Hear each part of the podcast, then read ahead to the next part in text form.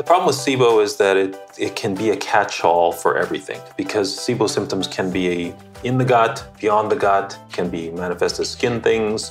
But because of that, doctors are maybe overusing the term. Today on the SIBO SOS podcast, we have the one and only Dr. Mark Pimentel, a true hero to all of us in the SIBO community and around the world for anyone with post infectious IBS or whoever has had food poisoning. I'll explain.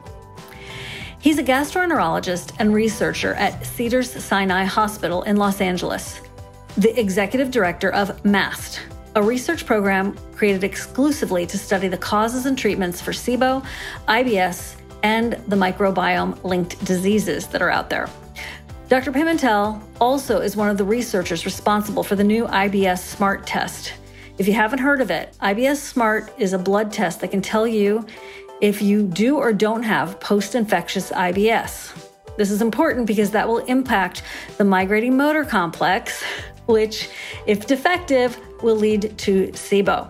Trust me, you'll want to figure all of this out. We're going to explain exactly what post infectious IBS is and why it matters if you have it.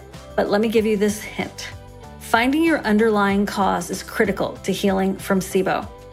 80% of the people with IBS, irritable bowel syndrome, have SIBO, small intestine bacterial overgrowth.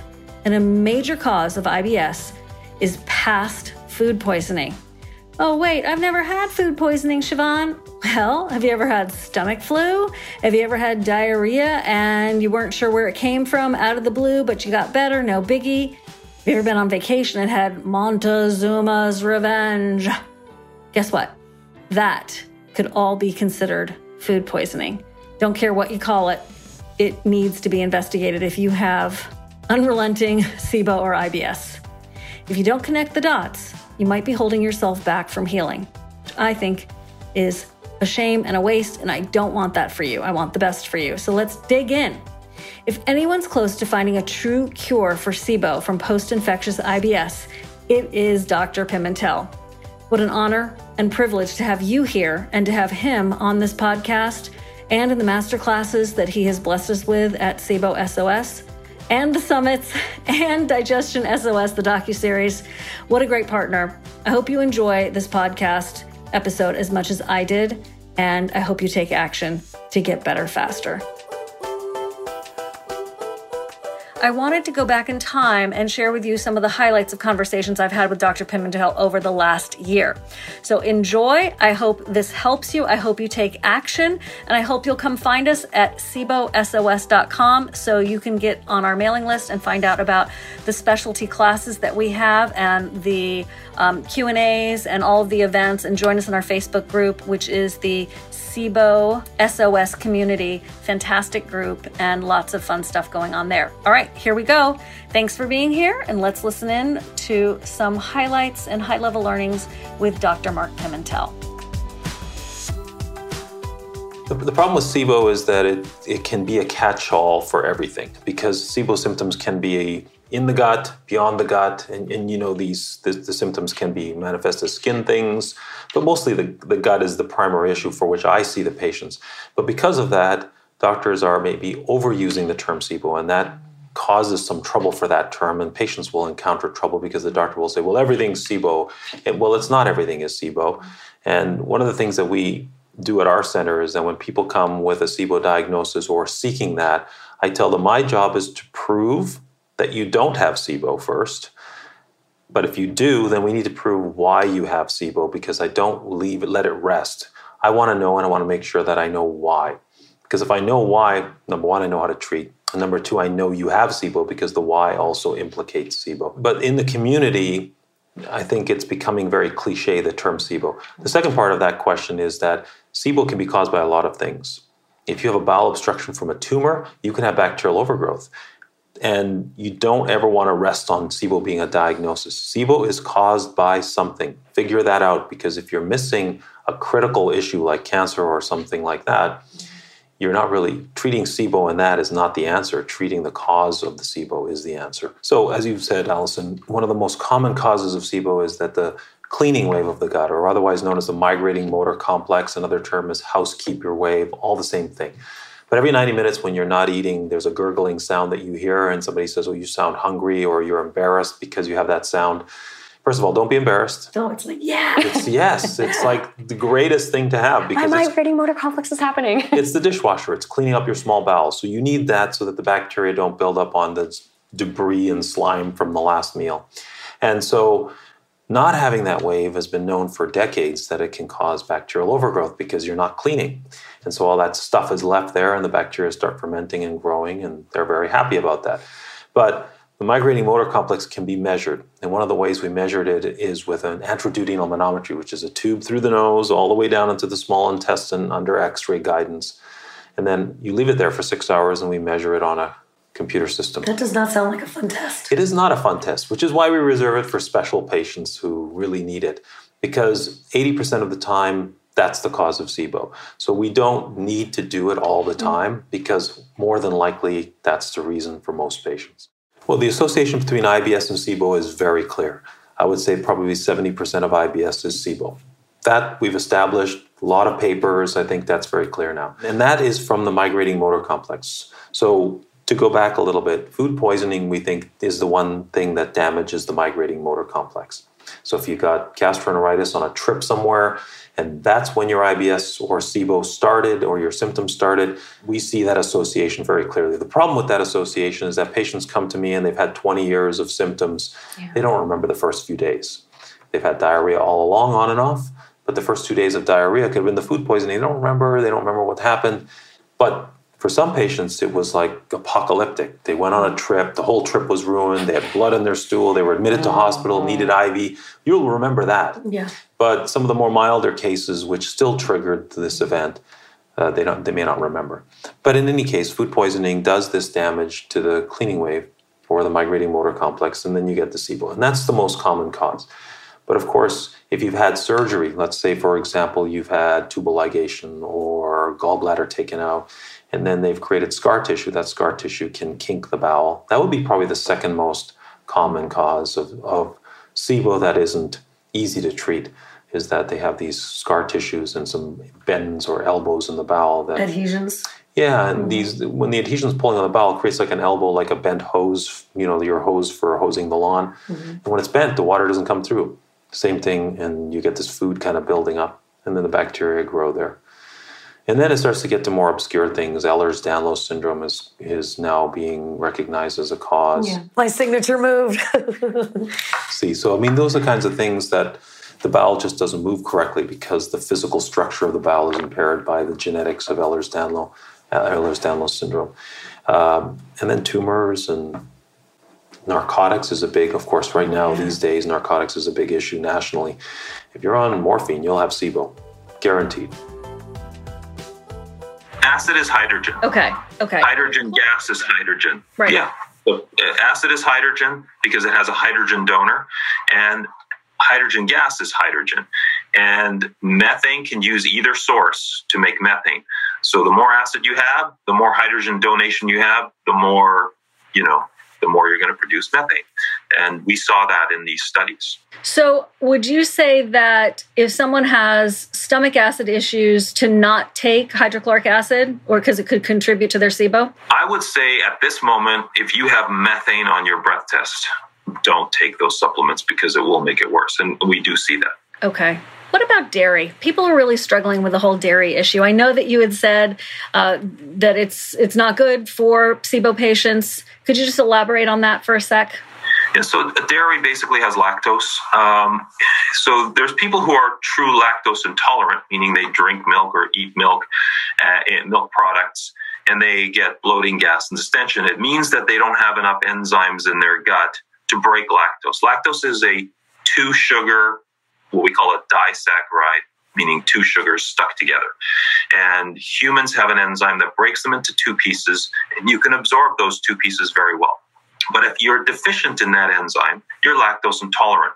The problem with the word lactose intolerant. You drink milk, you get bloated. It doesn't mean you have an enzyme problem because because the reason you get bloated is because if you don't have the enzyme, it all goes to the colon and the colon's fermenting the lactose and you get all this bloating. But In overgrowth, the bacteria are coming up to the milk, and no human on the planet can drink a gallon of milk without getting bloated because we only have so much enzyme. And so the the if you have bacterial overgrowth, you're going to get all this dairy exposed to, uh, especially the lactose sugar, exposed to, to bacteria. However, if you drink lactose free milk, you shouldn't have symptoms. There should be no concern. It's not the milk, it's the lactose in the milk in general. Now, that's different from dairy allergies or milk allergies where you're allergic to the protein in the milk, but uh, that, that's not relevant to SIBO. Okay, that's kind of okay. Good news, bad news. What about iron? People who have low ferritin levels and people who have um, anemia. Yeah, so there's three sort of main things that we can sometimes see with bacterial overgrowth, uh, and I'll sort of list them in commonness. The most common vitamin change that you see with bacterial overgrowth is elevated folate. So bacteria produce folate, and so we know that more bacteria means more folate in your bloodstream. And that's okay. Well, we need folate. We don't need a lot of folate, but we need folate, and bacteria help us get that. That's one of the vitamins bacteria are needed. But bacteria use vitamin B12 for their functions, and so sometimes you can get B12 deficiency. Bacteria can also use iron to do their process as well. The difference between the iron and the B12 is that the iron can sometimes be, you know, as the bacteria break down, you get the iron back. So you don't lose the iron as as commonly. So it's one of the lower or less common sort of features of SIBO. Because you've got to be careful with when it's iron deficiency, often it means that you're losing blood somewhere. And you know, we often think of the intestinal tract as a loss of blood. If you had a small colon cancer that was eking a drop of blood a day, your iron will continue to drop. So you got to be careful with iron and not attribute it always to SIBO because that that one can be something serious, a cancer or something bleeding in the gut. What about low ferritin levels? Would that also be the same kind of concern?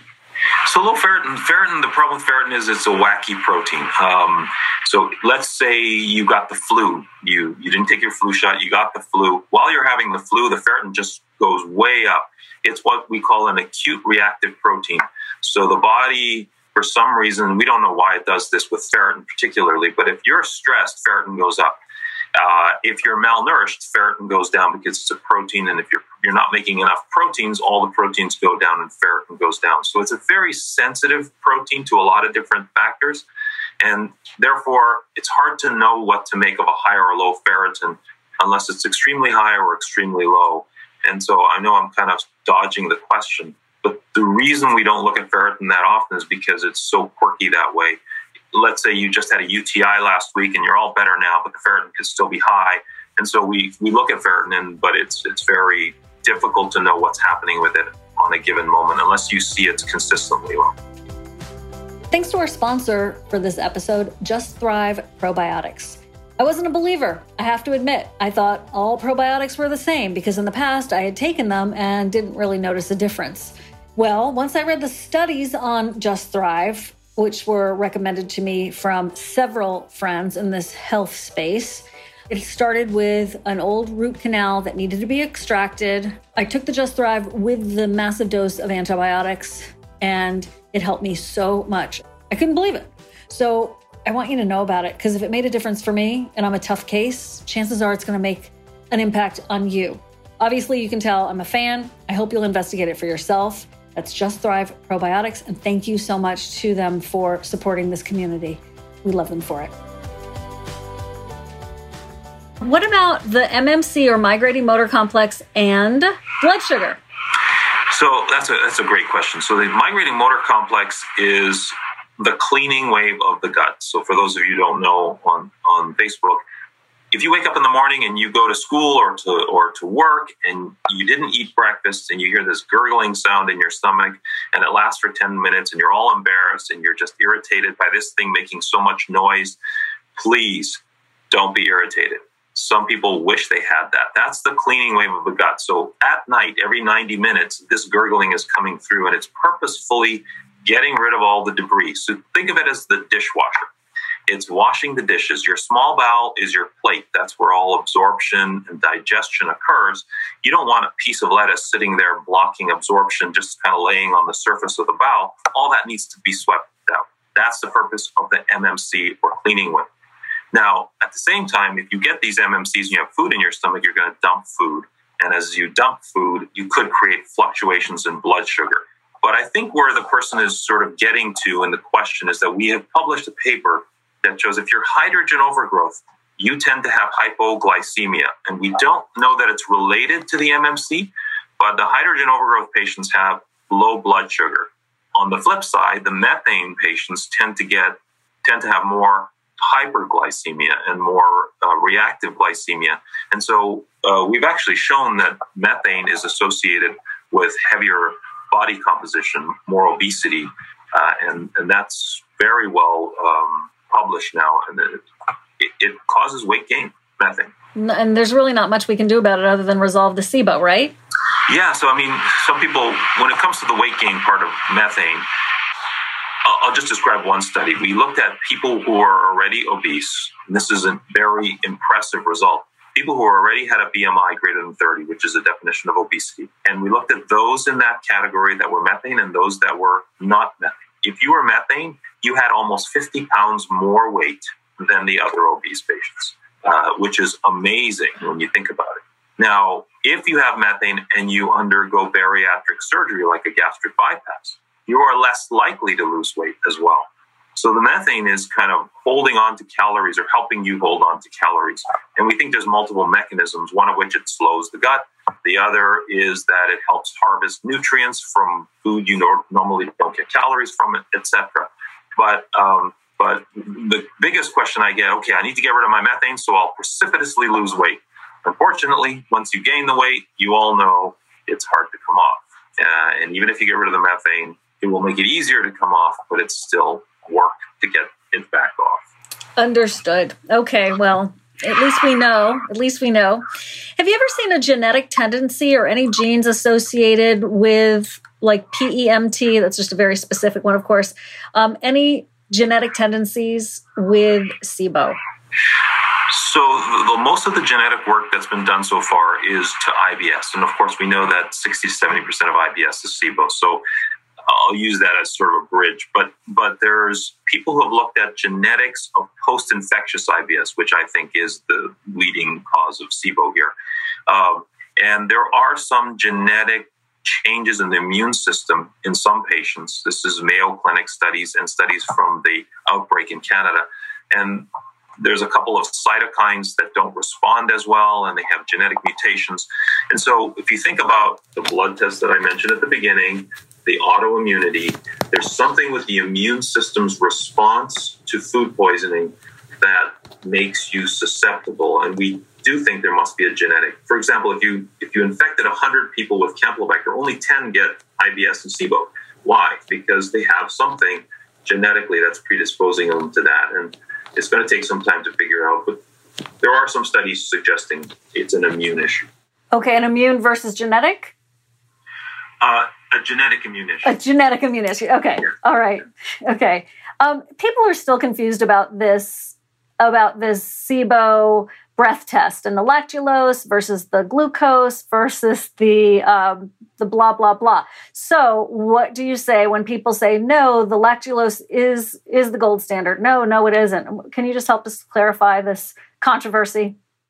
So, um, it's going to be a little difficult to explain, so you have to follow me carefully because I want to make sure that it's very well understood. So, we now have data that shows that if you're an IBS patient and your breath test is positive, meaning you have a positive for hydrogen because it's diarrhea IBS for rifaximin treatments. This was part of the rifaximin trials. If your breath test was positive for hydrogen, you had a much greater chance of responding to rifaximin. Now, the rate of response to rifaximin with a positive breath test is in the 50 to 60% range, as opposed to uh, 44% just with, a, with no breath test at all. If your breath test becomes negative with rifaximin, your chance of having responded rises to between 70 and 80%. So it's the key is to get rid of the overgrowth. And that's data we presented at the big GI meeting just uh, in Washington, D.C. In, in, June, and more data coming out next week uh, by Dr. Rezaie, who's going to expand on some of the details of that. But the reason I'm saying all of this is because think about it this way if you did a glucose breath test, only 30% are positive on glucose, and that's much lower than lactulose. So if you did a glucose breath test, only 30% are positive because glucose gets absorbed too fast. And then the bacteria in the last three quarters of the gut never see the glucose. So if you had overgrowth in the second half of the gut, forget about it. Glucose is not going to pick it up. So why did I bring up the rifaximin? Because if you if you had done glucose breath testing in this study, think about it, 55% benefited, but only 30 were positive on glucose. So you just missed 25 people out of 100 that could have benefited from lactulose and a drug because you did lactulose as opposed to glucose. So the point is, I would rather know more people who could truly benefit than no less people who could truly benefit. Now, if the drugs were toxic, then of course you want to limit it to the absolute population you can. But lactulose picks up more people and more people that could benefit. That's the punchline. Okay, there it is, guys. There it is. Uh, talk to us about the hydrogen sulfide test. Of course, that's another big question. So hydrogen sulfide is now a fully validated test. We've, we've the, the entire study's been done and the test has been validated. Now, of course, it has to get out there for people, and that's happening. So uh, I will have a lot more to talk about later this year, but but the path is coming. So we're hoping that in the probably second quarter of next year, maybe the middle of next year, you'll be able to do this test. But the real important thing is hydrogen never predicted a symptom. Hydrogen was positive, you responded better than antibiotics. It was a marker. But think of hydrogen as food. Hydrogen is food, uh, and it's food for the methane bugs. So the more methane you produce, you get constipated. And if that's your profile, you're the constipation type. If you're hydrogen sulfide, you're using hydrogen food to make hydrogen sulfide. And we now know hydrogen sulfide is the key to diarrhea because the more you produce of that, the more diarrhea you have.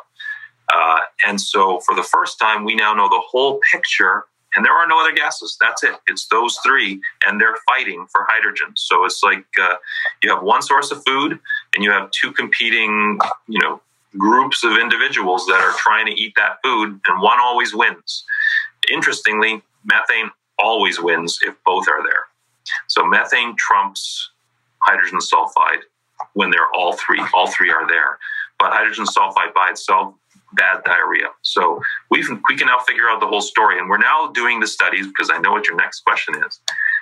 We're now doing the studies to see what's the best treatment for hydrogen sulfide, and we're going to have some information on that for DDW, which is in May of uh, 2019. So stay tuned for more stuff. Okay, sounds good. And the probiotic question. So, what is up with should we take probiotics with SIBO? So the answer to that is there's too many probiotics to know the answer to that. Uh, so the, the big question is so we know bifidobacteria has a lot of good properties. It's anti-inflammatory and maybe prokinetic. So there's a lot of things that these bugs have been shown to do. The problem is if you go to your GNC or your your your nutrition store and you see 100 different probiotics, I can tell you they haven't been studied in SIBO in a systematic double blind way for all of them. So we don't have enough information to know which one is the best. Is it the one in the refrigerator, which, requires refrigeration, or the lyophilized one, or or which cocktail works the best? And that, that's the challenge. So I don't say that probiotics don't work because I haven't found the one that's been studied properly or that works the best. Can I say to you uh, honestly that I've never seen a probiotic help a patient with SIBO? No, because there are patients anecdotally who come in and swear that this was a miracle for them, and I can't I, I can't deny a miracle and keep going. But I every time I've used it, I've noticed either it doesn't work or the bloating can get worse because they produce gas too. So this this is the challenge with probiotics. But I'll say one more thing: the ultimate probiotic, fecal transplant a lot of double blind data here. Out of the trials that have been done, the general conclusion we can make is FMT did worse than placebo. So, two ways to interpret that placebo is amazing, or FMT is making patients worse. And I think it's, of course, it's the latter because placebo doesn't do anything specifically.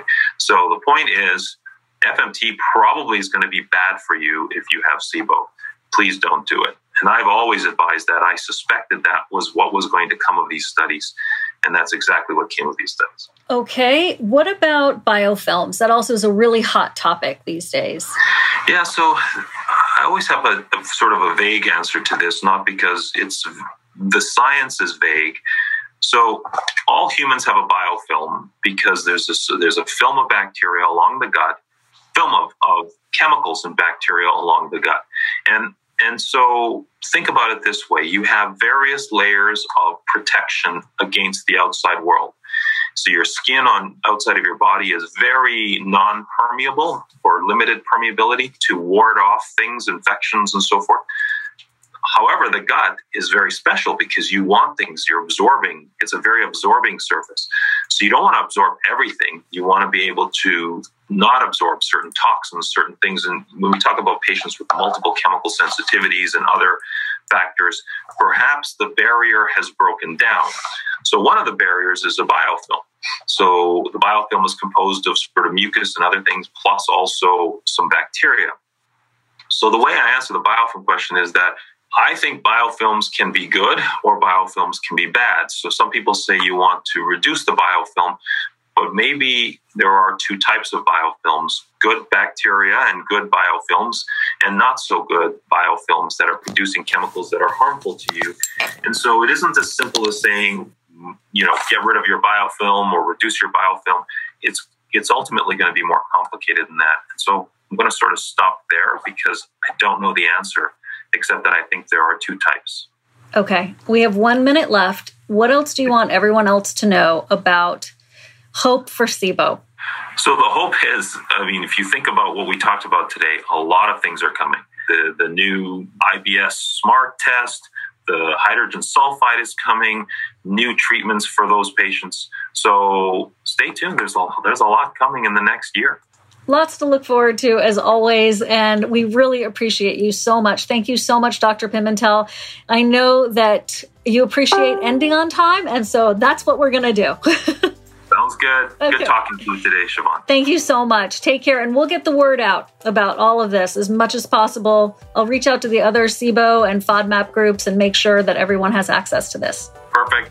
Thanks, everybody. Thanks. Thank you, thank you, Dr. Pimentel, for being on the SIBO SOS podcast. And if you think post infectious IBS could be a factor for you, please ask your doctor about the IBS Smart test or go to ibssmart.com. You can actually have them reach out to your doctor to get the script to get the test. And considering what you can find out from this test, it's actually not that expensive.